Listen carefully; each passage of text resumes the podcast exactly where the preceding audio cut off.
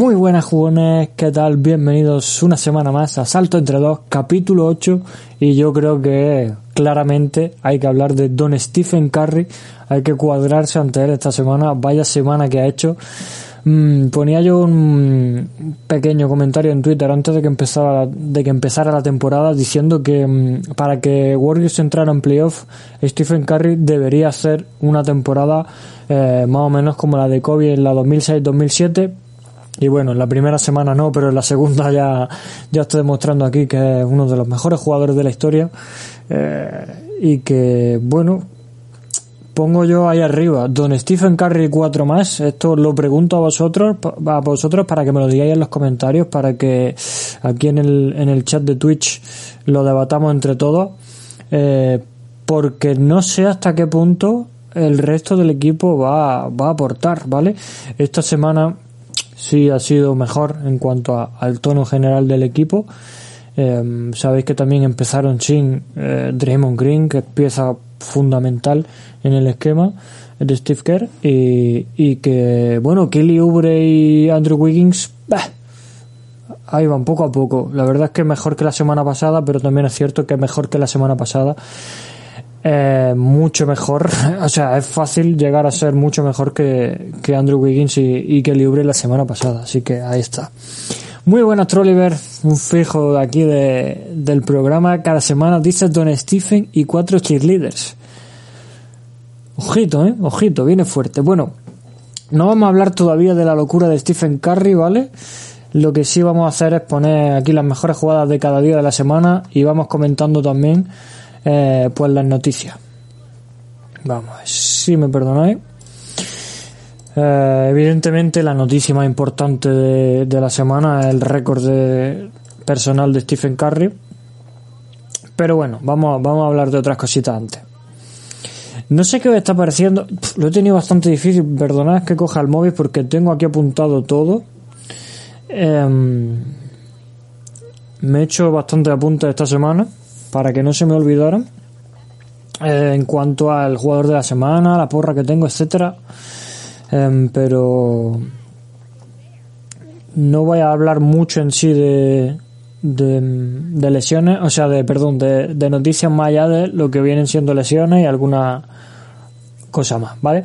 Empezamos con la baja de Derrick White, que tiene una fractura en un dedo del pie.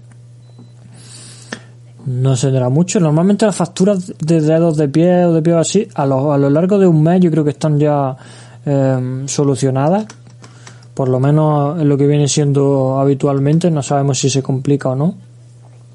La única que recuerdo yo fractura de pie o lesión de pie más larga fue la de la de Pau Gasol en, eh, al final de su estancia en Chicago, que fue la que, bueno, prácticamente le dilapidó su carrera, diría yo. Yo creo que Eh, probablemente podemos estar hablando de un jugador ya retirado, a no ser que en los Juegos Olímpicos haga algo bueno. um, Siguiente noticia: los Grizzlies incorporan a Tim Frazier, el, eh, el siempre fijo en, en todas las, cada vez que hay un traspaso está ahí pendiente, Sam Charania, quitándole ahí un poco el trabajo a Woj. Pues eh, simplemente la, la excepción que, que, que permite incorporar a un jugador temporalmente, aunque tenga el, el número de jugadores contratados superado, ¿vale? En este caso serían dieciséis, eh, por lesión o enfermedad, evidentemente, ¿vale? Eh, así que a ver qué tal. Eh, por el tema de, ya sabéis, Ja Morant, que lo echamos muchísimo de menos, que Memphis está jugando muy bien. Ahora, de la, ahora un poco más adelante hablamos de la semana. Eh, lo he visto muy muy bien jugando contra Lakers. Eh, evidentemente los Lakers son lo que son, pero no perdieron la cara. También contra San Antonio la semana pasada vimos que jugaron muy bien y, y muy bien. Eh, segunda noticia, o tercera noticia mejor dicho, esta no me ha gustado nada, porque Sacramento no es un equipo que necesite alteración, y si desde fuera ya hay alter- más alteración todavía, esto no funciona. Pero bueno, no sé si estáis enterados de que el padre de Marvin Bagley tercero la lió en Twitter diciendo que por favor traspasaran a su hijo lo más rápido posible, ¿vale? Encima firma como entrenador Bagley. O sea, un entrenador, aunque sea un entrenador de instituto, de críos de siete u ocho años, tú sabes que un equipo necesita mmm, cohesión y confianza. Eso es todo lo contrario a cohesión y confianza. Pero bueno, bueno, aquí al final los ojos de los padres muchas veces castigan. Eh, muchas veces suele pasar en, en deporte base. Y, y esta vez ha pasado en la N B A. Me parece una locura tremenda. No solo esa locura, o sea, no se quedó ahí el padre. Quiero creer que estaba bebido de más, porque si no, no le veo justificación. Sino que encima borró el tweet, pero, pero, evidentemente la magia de Twitter y de Internet es que al final nada se borra. Le hicieron captura. La cuenta de Twitter G W I S eh, subió la captura del Twitter de, del padre, de Tim Bagley, se llama así su Twitter, del padre. Y no contento con eso, el padre retuiteó ese tweet, ¿vale? O sea, retuiteó la foto del tweet que ya había borrado. No tiene mucho sentido, pero bueno. Eh, no tiene sentido, no tiene sentido. En fin. Siguiente noticia. Eh, noticia... Eh, no sé cómo no sé cómo llamarla. No sé si habéis visto la reacción del vestuario de, de Washington Wizards ante la victoria eh, frente a Nets. Evidentemente por, por Russell Westbrook sabemos que le tiene muchísimas ganas, como es normal, a, a Kevin Durant después de todo el lío que hubo entre ellos. Pero es que todo el, todo el banquillo me sorprendió bastante, todo el banquillo, el equipo en sí, en general, Bradley Beal también. No sé si ya por, por el, la forma de acabar el partido que fue ahí en el último segundo, o en sí por ganarle a los Nets, porque hay mucha gente que también odia a Kyrie Irving. En fin, la última noticia que vamos a tratar hoy, la más importante diría yo, es que, y esto lo aplaudo, la N B A endurece el uso de las mascarillas eh, por el tema. No sé, yo sí me voy fijando mucho en que muchos entrenadores hacen lo típico de bajarse la mascarilla, hablar o gritar y volvérsela a subir. Evidentemente eso es algo que no tiene sentido ninguno y que, y que hasta ahora se estaba permitiendo. Incluso había momentos de partido entero de entrenadores, hablando de Sacramento, por ejemplo, Luke Walton es uno de ellos, de entrenadores que han tenido durante una charla en un tiempo muerto la, la mascarilla bajada completamente, incluso para hablar con el árbitro la mascarilla bajada completamente. No quiero dilapidar a, a Luke Walton, simplemente un ejemplo de alguien que recuerdo así. Um, pero hay que estar muy pendiente de eso, porque al final son jugadores que tienen contacto entre sí y con el otro equipo, y, y hay muchísimo movimiento entre ambos, y por ser deportistas el coronavirus no va a afectarles menos ni nada de eso. Así que muy bien por parte de, Sam, de Adam Silver, iba a decir Sam, Sam Silver, de Adam Silver. Um, y ya está, hasta aquí las noticias de la semana. Um, no sé qué os parece el tema de las mascarillas, yo lo aplaudo, lo aplaudo mucho. Y pasamos Pasamos a lo siguiente. Vamos a ver. Voy a abrir aquí. Voy a abrir aquí um, los partidos de la semana pasada. Y vamos a hablar de los partidos que tenía yo en la porra la semana pasada, que los tengo aquí apuntados. Um, pa, pa, pa, pa, pam. Calendario. Estamos a día veintinueve. Era el primer día. El martes pasado. Tenemos un... No, fue el miércoles. Eh, pa, pa, pa.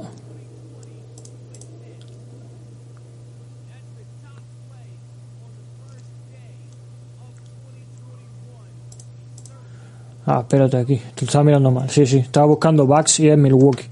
Perdonadme. Eh, dice Trolliver, ¿consideras relevante la liberación de espacio de Nets por la baja de Dinwiddie? Va, sí, es verdad, esa es otra noticia de las que tenía apuntada, ¿verdad? Me la he dejado antes porque he visto las mascarillas, que no la tenía yo apuntada, no la había visto antes. Sí, la verdad es que sí, a ver, a ver cómo lo utilizan, pero yo creo que es necesario que lo hagan porque es un jugador que va a estar bastante tiempo de baja y más madera para, para los Nets. Si yo fuera general manager de, de Nets o fuera el entrenador y tuviera que pedir un jugador, si yo fuera Stephen Nash, yo elegiría a un jugador de corte defensivo, porque yo creo que es la mayor la mayor eh, la mayor parte negativa de, de los Nets ahora mismo. Venimos con la porra de la semana pasada. Max, eh, Milwaukee Bucks, Miami Heat. Yo dije que ganaba Milwaukee. Cero patatero. Cojo el boli. A ver. Por aquí cero patatero. Ganó Miami. ciento ocho a ciento diecinueve. Eh, partido regular, ¿eh? Partido regular por parte de, Mal- de Milwaukee. Eh, solo... aparte de Giannis Antetokounmpo en el quinteto, Dante Divincenzo y Jrue Holiday, pero Chris Middleton, que sabéis que la mayoría de las veces suele ser el segundo máximo anotador, se quedó solo en ocho con un tres de quince, partido horrible por su parte. Um, y bueno, para, para que veáis cómo está la cosa, eh, Jrue Holiday quizá el más destacado por tema de... también destacado en cuanto a negativo me refiero, por tema de porcentaje, solo un veintiséis por ciento de anotación. Horrible en general. eh, Milwaukee se quedó en un treinta y nueve por ciento, ¿vale? Frente a un cuarenta y ocho coma ocho por ciento de, de Miami Heat, que estuvo totalmente enchufada con Bam Adebayo ahí eh, encabezando a los titulares y con Goran Dragic saliendo desde el banquillo haciendo veintiséis puntos con cuatro de siete en triple. Fue un partidazo de, del Dragón. No descubro nada diciendo que es uno de mis jugadores favoritos, pero es que es que una pasada verlo jugar, una pasada ver a, a Miami en general. Eh, Duncan Robinson y, y Tyler Herro a, la, a su bola, quizás más destacado Tyler Herro en este partido, pero yo creo que se van turnando uno el otro. Uno es más destacado en un partido, otro en otro. En este, por ejemplo, Tyler Herro queda por delante, veintiún puntos, quince rebotes, cuatro asistencias, con un ocho de trece. ocho de trece. Falló solo un tiro de dos y cuatro triples, si no, pff, se va al ochenta por ciento. Um, el siguiente partido que puse yo aquí en la porra es el Suns Nuggets, Phoenix Suns, Phoenix Suns, a ver que no carga, eh, ahí está, Phoenix Suns, Denver Nuggets, del día uno de enero, en el que dije que ganaban Nuggets y ganaron los Suns en, en Denver, así que segundo fallo de la semana para mí, muy mal, muy mal. Y bueno, por aquí entre medias tenemos también un, un Lakers Sacramento, eh, perdón, un Lakers San Antonio, que es el segundo de la jornada, de la semana. Se enfrentaron el día treinta y ya que estamos aquí en esta jornada lo comento. Eh, un partido mucho más igualado que el primero de la semana que jugaron. San Antonio jugando mucho mejor, mucho mejor, infinitamente mejor. Y hay que destacar un nombre por encima del resto. A ver dónde está que lo veo. A ver. He puesto el segundo partido, quizás no es su mejor partido, pero eh, quedaros con un nombre que en San, en San Antonio lo va a hacer muy bien, muy bien. Eh... Keldon Johnson, Keldon Johnson. En este segundo partido fue, vale, en este segundo partido fue en el que explotó eh, en cuanto a anotación, pero en el primero también hizo un pedazo de trabajo defensivo. Tiene muy buena pinta este chico. La verdad es que no lo tenía yo bastante, bastante fichado. Eh, así que quedaros con él, quedaros con él. Eh, uno noventa y seis, cien kilos. Bastante bien, la verdad. Eh, y en cuanto al partido, eso, buen partido del, del equipo, pero se les notan las carencias también, la falta de um, de ¿cómo se llama? Venimos siempre con el de la Marcus Aldridge, se nota mucho evidentemente, quizás el líder anotador. Rudy Gay lo hace muy bien, muy muy bien. Pero claro, es que enfrente Anthony Davis, LeBron es difícil de parar. También Schroeder, que hizo un muy buen partido. Kyle Kuzma hizo un primer cuarto espectacular y luego se desinfló, pero vamos, en el primer cuarto fue tremendo. Y, y bueno, los dos partidos ganados por parte de Lakers y otro enfrentamiento esta semana que viene. Así que se van a conocer muy, muy bien. Y este fue el partido, por eso lo destaco entre los dos. No solo porque San Antonio diera mejor papel. Um, sino por la entrada en la historia por parte de los Spurs como el primer equipo que tiene una entrenadora jefe durante un partido. Ya sabes que expulsaron a Greg Popovich y se quedó se quedó entrenadora, lo diré, tengo que buscarlo en Google otra vez, tengo que buscarlo, me perdonáis, pero es que para los nombres...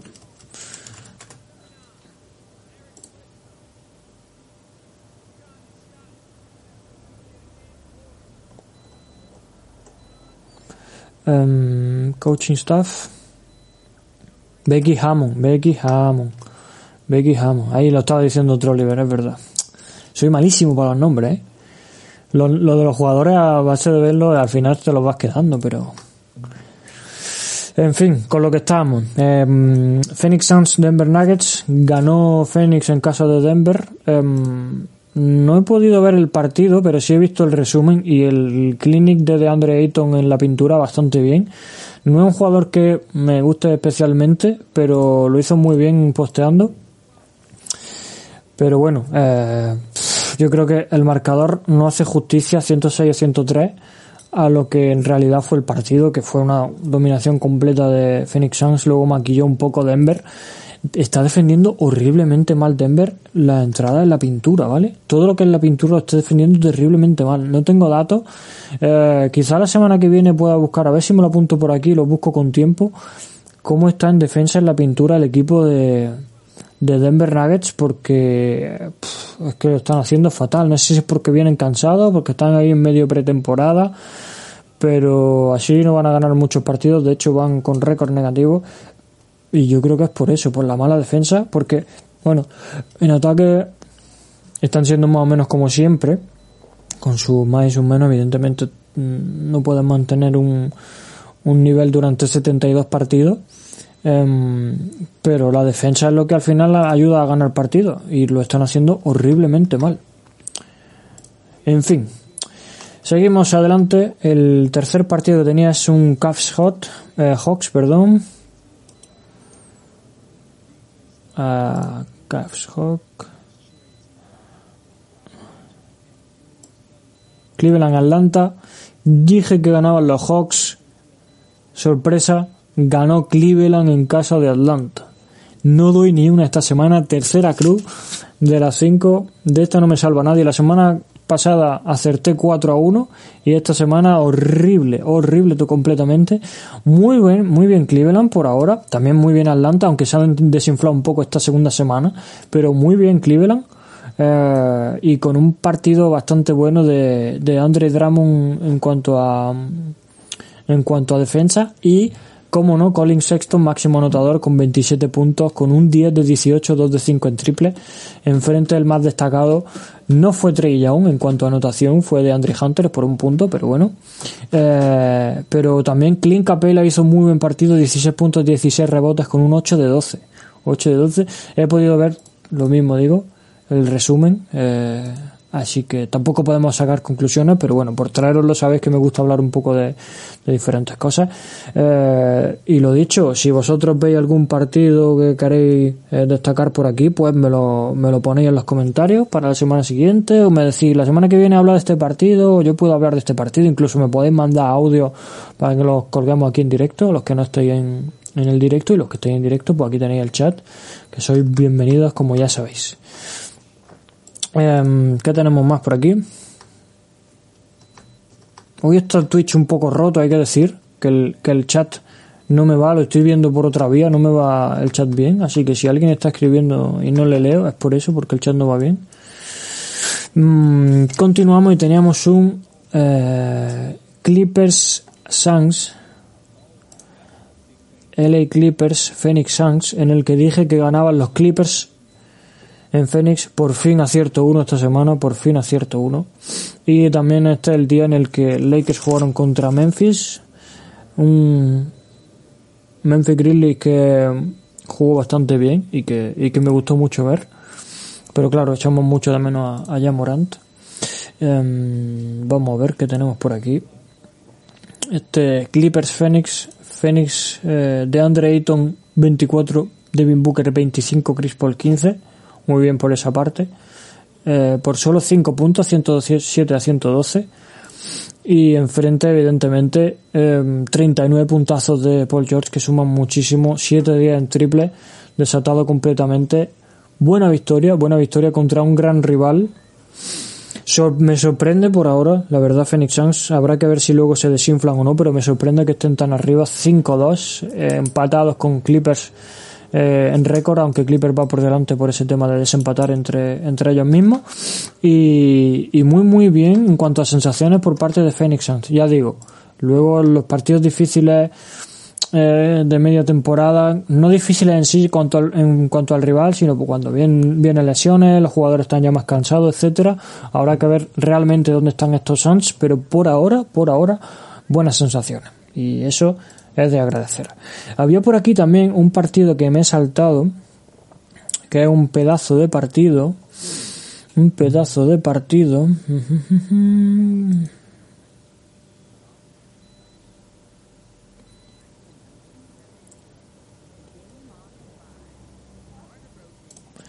Creo que fue... No.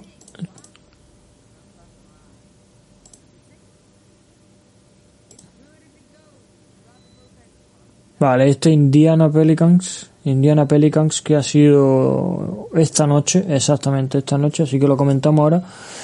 Eh, ah, mira, lo tenía apuntado, no, no me acordaba, lo tenía apuntado como el quinto partido de la porra.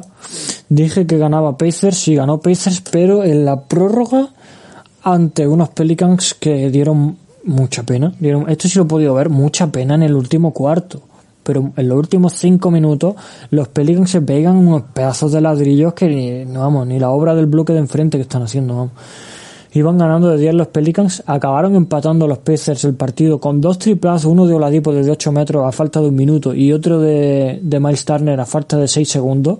Tremendo para empatar el partido, y luego en la prórroga se lo llevaron también con una pérdida tremenda de, de Lonzo Ball, eh, con una muy buena defensa dos contra uno a toda la pista por parte de Pacers, que Pacers está muy muy bien, cinco dos, están terceros en el este, eh, y dando muy buenas sensaciones, muy muy buenas sensaciones. Me ha gustado mucho el partido por parte de los Pacers porque no le han perdido la cara en ningún momento, incluso cuando Pelicans, partidazo tremendo de Brandon Ingram hasta esos últimos cuatro minutos y medio finales en el que ha empezado a tirar ladrillos. Luego la prórroga también ha tenido algún que otro eh, una que otra buena anotación, pero de eh, no sé, le falta como ese ese último paso a Brandon Ingram para ser realmente la, la estrella, eh, cerrar el partido. Uh, no digo ya un, un game winner ni nada de eso, sino tener cabeza fría y no pegar ese ladrillo.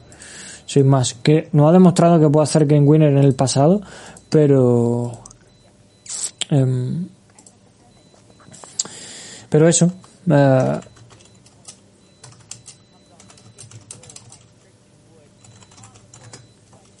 a ver.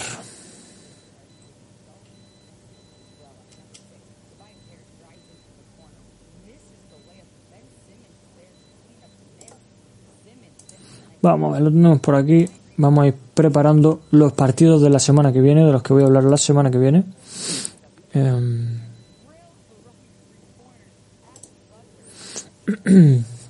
Un momento que beba, que beba agua.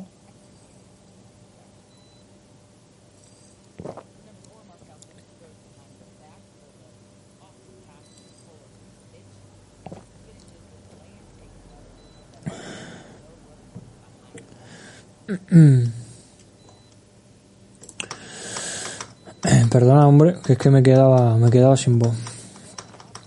Eh, dice Trolliver, ahora que lo he visto en el top diez, voy a hablar un poco más bajo. ¿Considera justificada la mofa de Shaq a Gobert? Bueno, normalmente el que la lía fuerte es eh, Shaq, Charles Barkley, pero es verdad que, que Shaq tiene desde hace ya años, no viene de ahora, viene de hace ya tiempo. Eh, bastante hate, o a lo mejor no tan fuerte, está un poco centrado en, en Rudy Gobert y siempre le da caña siempre que le puede. No sé si es por tema de que ve que tiene un contrato tremendo y que y que a lo mejor según él no lo merece, ¿vale? Según él, porque bueno, sabemos que el talento que tenía Shaq era absolutamente tremendo, pero eso no justifica que tú estés centrado en reírte siempre de un jugador. Yo, yo lo veo así. En fin, vamos a quitar esto. Vamos a quitar esto. Um, y vamos a poner lo que todos sabéis que tenemos que poner. Voy a buscar un un vídeo largo. Siete minutos.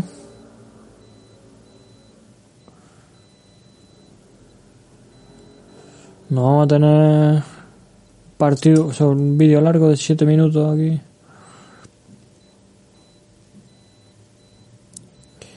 Pa, pa, pa, pam. Vale. Pero este hombre, vamos a ver.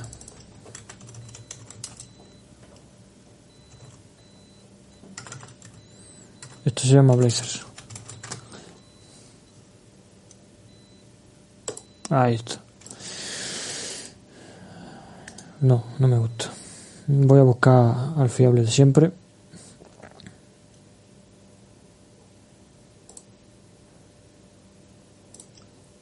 Mira que tenía un vídeo buscado, que lo había buscado en el móvil esta mañana, para dejarlo bien.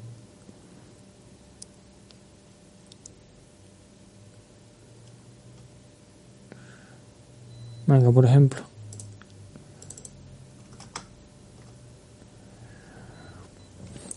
En fin, perdonad un poco este pequeño interruptus. Um, a ver, evidentemente, evidentemente, Stephen Curry, después de haber metido sesenta y dos puntazos, es el jugador de la semana. Pero mientras vemos las jugadas del partido, eh, quiero también destacar, porque si no llega a ser por este partido, mi jugador de la semana hubiera sido Tobias Harris. Cuatro victorias, cero derrotas para Philadelphia setenta y seis ers, que carburan contra, contra grandes equipos, y los números de, de Tobias son de veintitrés puntos, ocho rebotes y medio, tres asistencias y media, con un cincuenta y nueve por ciento de anotación, cincuenta y dos y medio en triple y un cien por ciento en, en tiros libres. Pero bueno, enfrente o la lucha es contra un Stephen Curry que es el Stephen Curry que todos conocemos, el mejor Stephen Curry. Y que gracias gracias a una media de treinta y siete puntos, siete rebotes, seis asistencias, eh, con un cincuenta y dos por ciento de en tiros de campo, cuarenta y cinco por ciento en triple y un noventa y siete por ciento en tiros libres, se van acaban la semana con un tres victorias, una derrota. Solo han perdido eh, ante Portland en el segundo partido que jugaron en la semana, ¿vale? En este primero evidentemente ganó Golden State Warriors. Además han ganado contra Detroit y contra Sacramento Kings, con otros treinta y largos, evidentemente, para Stephen Curry. Y bueno, um, he querido dedicar gran parte de este final de programa a no solo hablar de Stephen Curry como jugador de la semana, sino a Stephen Curry como jugador de la temporada de Warriors. Eh, evidentemente el mejor, y va a ser el mejor, pero me refiero, lo he redactado muy mal. ¿Creéis realmente que Warriors con este equipo se puede meter en playoff si Stephen Curry está a este nivel? Es lo que os pregunto yo directamente. Porque... Y vuelvo... No quiero comparar realmente, literalmente, con, con Kobe, porque el juego ha cambiado en quince años de una manera tremenda. Y gran culpa del cambio de ese juego la tiene el propio Stephen Curry. Ni quiero pecar tampoco de ultrafan de nadie, pero creo creo que tiene mejor equipo eh, Stephen Curry de lo que tenía Kobe en su época, en la dos mil seis dos mil siete. Por, por esa parte yo creo que Curry tiene las de ganar. Ahora,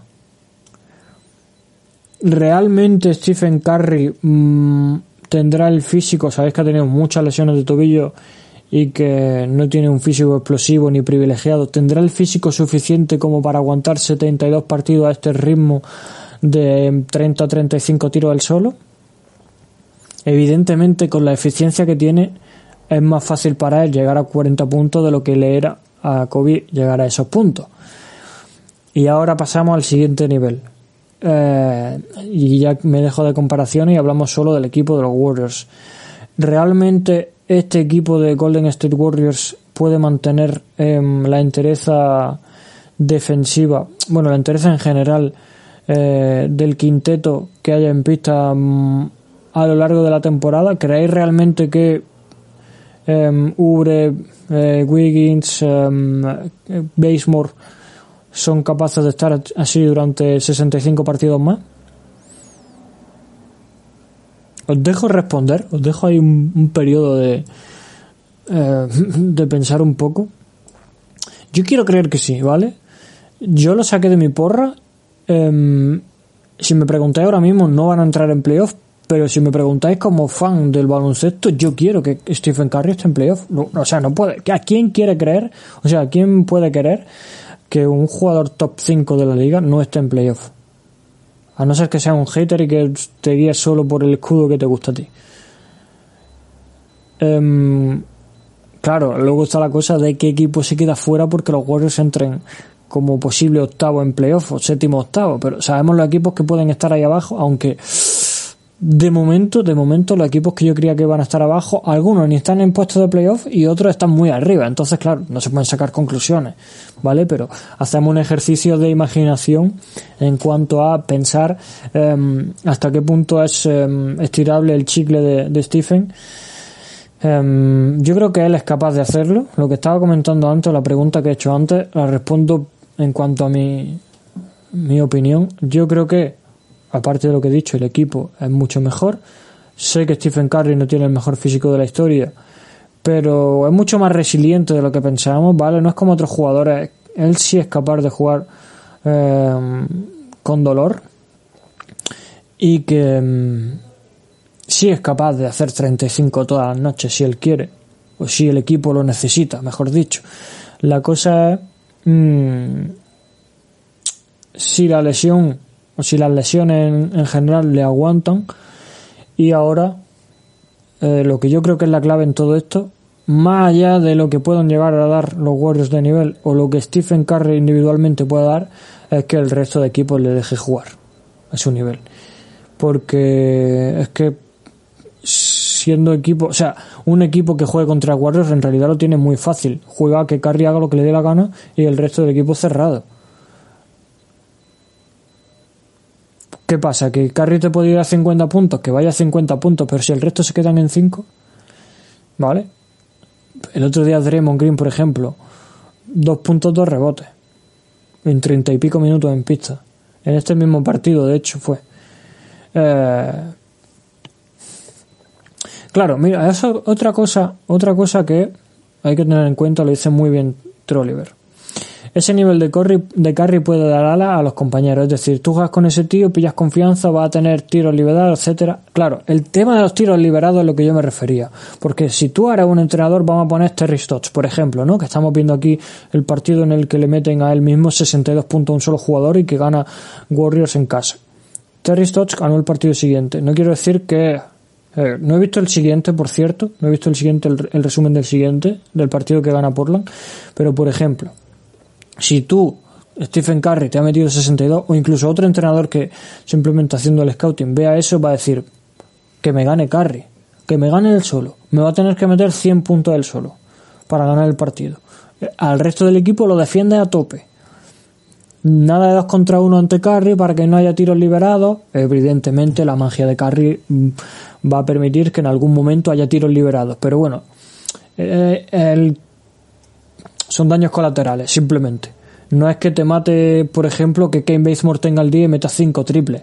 Eso le hace muchísimo daño a un equipo, porque claro, son quince puntos de Kane Bazemore, aparte de lo que pueda meter, ¿vale? Pero aparte de esos triples, más los treinta y pico que pueda meter Curry, eso ya es otra cosa. Porque ya, claro, ¿a cuál de los dos defiende? ¿Al que te ha metido cinco triples seguidos o al que sabes que las va a meter todas? que es un poco lo que le pasó el otro día a los Lakers, por ejemplo, con, con Wesley Matthews, que metió seis triples. Pff, ¿a quién defiende? ¿A Wesley Matthews, que no, me, que no falló ni un solo triple en el partido, o a LeBron y Anthony Davis? Eso es a lo que yo me refiero, que la mejor forma de defender a Warriors para mí es dejar a libre, libre a Curry y que haga lo que quiera. Pero claro, pero claro. Luego hay otro tipo de, de equipos que no tienen eh, la mejor defensa uno contra uno. Eh, no sé, por pensar en un equipo, los Pelicans, por ejemplo, un equipo que puede que no, pueda, no estén capacitados a lo mejor para hacer cuarenta y ocho minutos defendiendo excelente a cuatro jugadores y dejando libre a, a Curry, y ahí es cuando te la vas a reventar. Entonces ahí está, ahí está la cosa. Bebo un poquito más.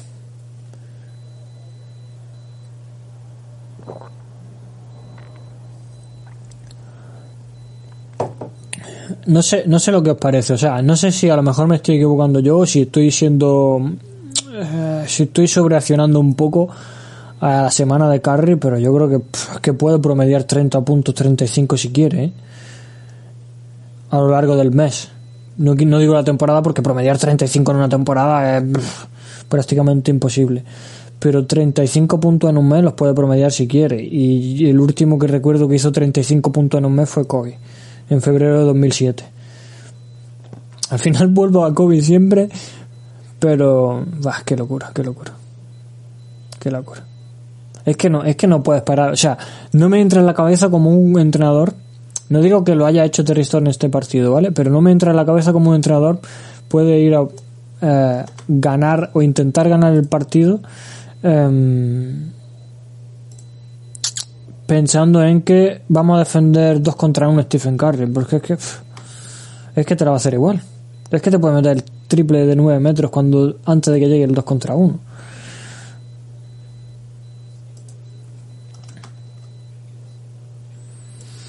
En cuanto a lo que decía Trolliver de eh, la confianza del equipo, evidentemente si sabes que un tío te va a meter treinta por noche fácil, fácil, pues sales con más confianza también. Eh, para Kelly Oubre y Andrew Wiggins no es lo mismo tener a Stephen Curry al lado en, lo, en las sesiones de tiro que tener a... Pf, ¿qué te digo yo? Eh... ¿Cómo se llama este? Voy a ser muy malo, pero bueno. Okogie, Okogie, no me salía la palabra. No lo, no lo he buscado, ¿eh? No acabo de buscarlo. Okogie. No es lo mismo tener al lado a uno que a otro, evidentemente. Eh, y de lo que puedes aprender. Y luego también está el último tema que quiero sacar, es el tema de Draymond Green.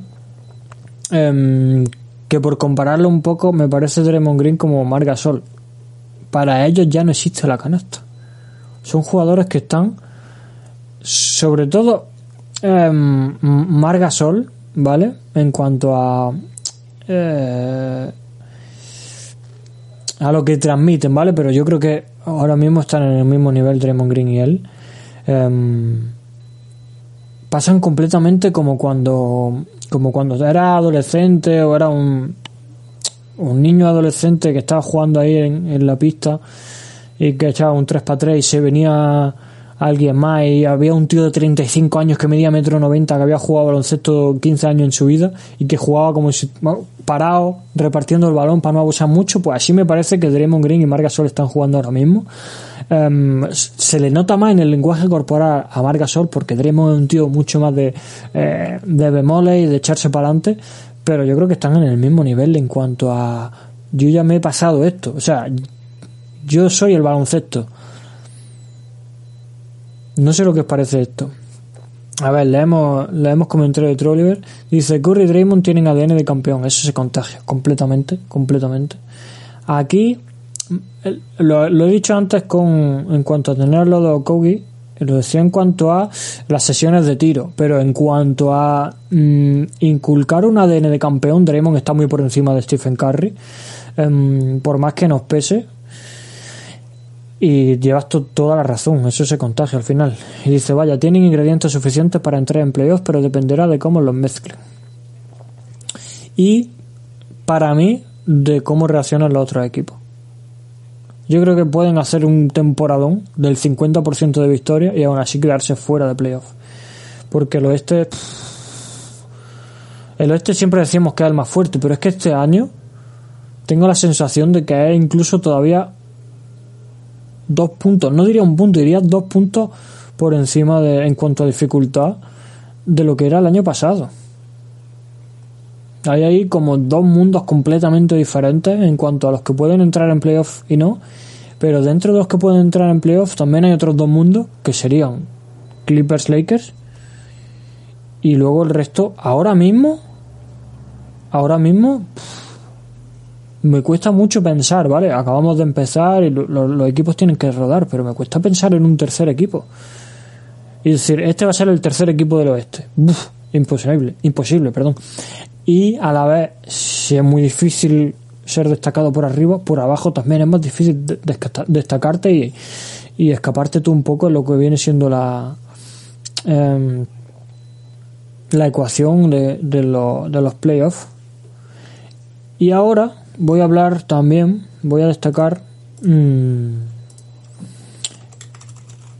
Un, un jugador que puede ser muy importante para estos eh, Warriors, que no le he querido comentar a caso hecho hasta ahora para no mezclarlo un poco, y es eh, James Wiseman. ¿Por qué no lo he destacado? Primero porque es un rookie y no hay que darle más eh, más peso de lo que debe tener.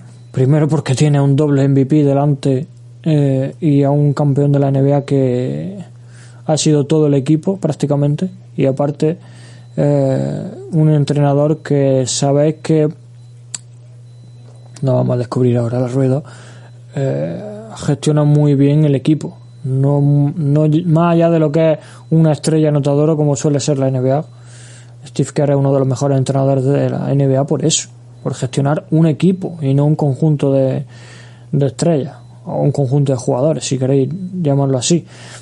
En cuanto a eso, James Wiseman va a tener la facilidad de no tener la presión como hubiera tenido en otro equipo de um, tener que brillar sí o sí cada noche, de ser la primera espada, y yo creo que se le va, le va a beneficiar, le está beneficiando ya de hecho, porque tiene toda la calidad del mundo para mí, tiene mucho futuro por delante, tiene la envergadura, eh, tiene, tiene movimiento de balón, tiene movimiento de balón, la cosa es que le falta todavía, evidentemente, a ver, no le vamos a pedir tampoco demasiado, le falta ese punto de intensidad defensiva y de, de, de velocidad extra que necesita en, en la liga y que necesita en la N B A.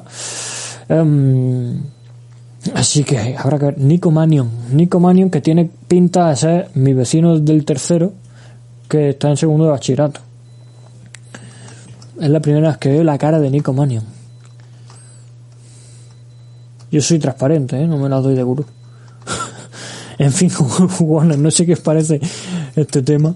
Eh, entenderlo como una broma. Eh, James Wiseman, yo creo que en, en, en una segunda mitad de temporada, yo creo que pff, puede decantar también un poco la balanza en cuanto a una posibilidad. Dice Trolliver, no hemos comentado nada de Sabonis, poco se habla para los números que hace. Es verdad, es cierto. Gran gran semana de los Pacers, que estuve viendo, claro, estuve viendo el partido, he comentado ahí el, el partido de Suns y se me ha olvidado luego. Vamos a ver. Esto se, se soluciona rápido.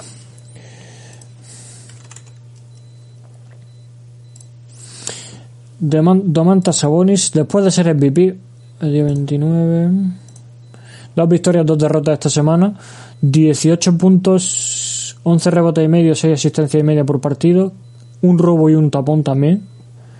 Eh, un momentito.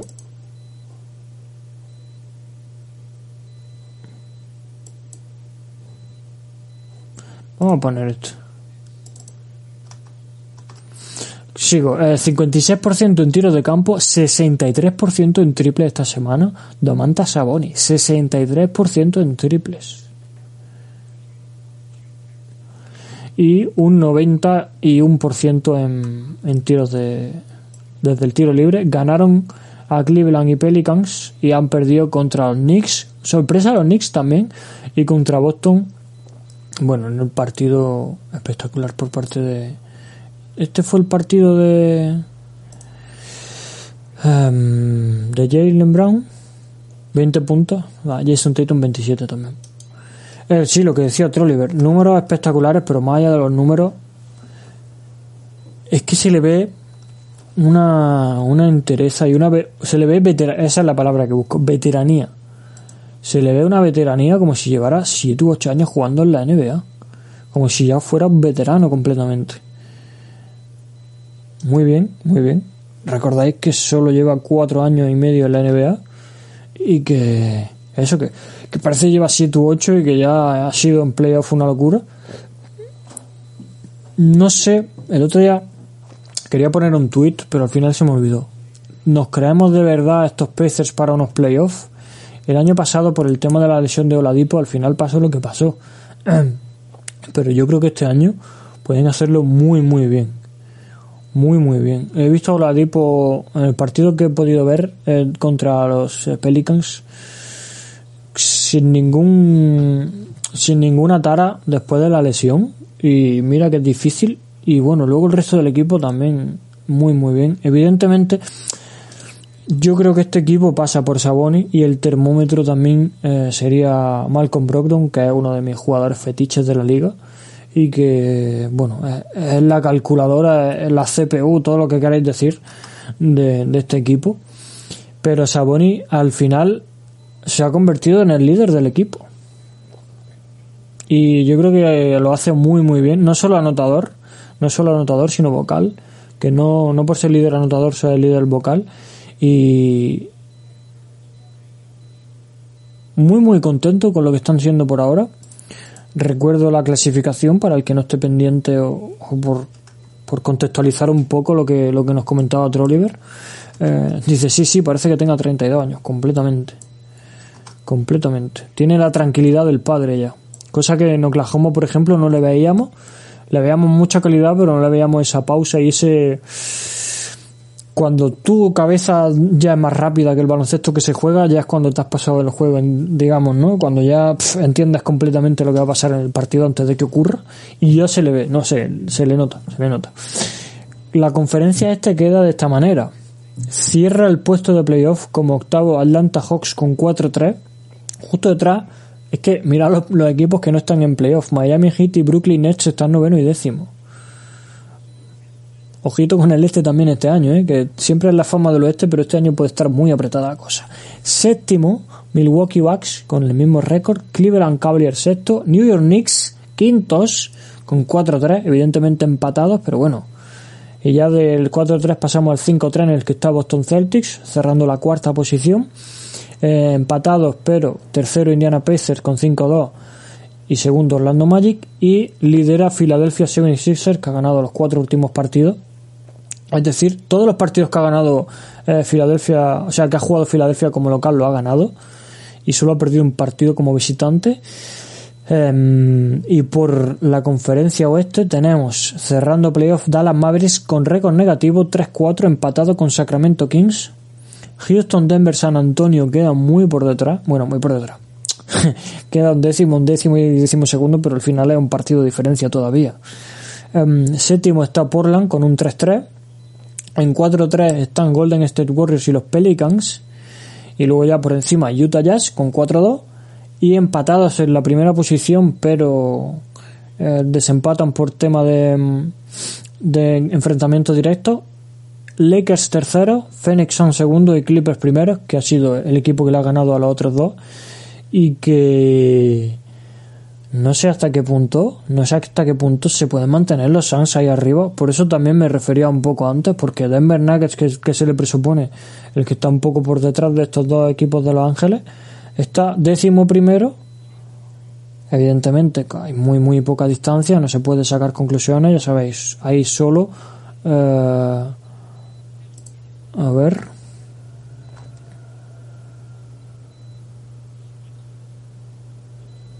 hay cuatro partidos de diferencia, tampoco se pueden sacar conclusiones, eh, como digo, pero no sé, vamos viendo muchas sorpresas positivas hasta ahora. No creo, hasta ahora yo no tengo, más allá de la sorpresa negativa de la defensa de Denver Nuggets, creo que sorpresas negativas no estoy teniendo con ningún equipo.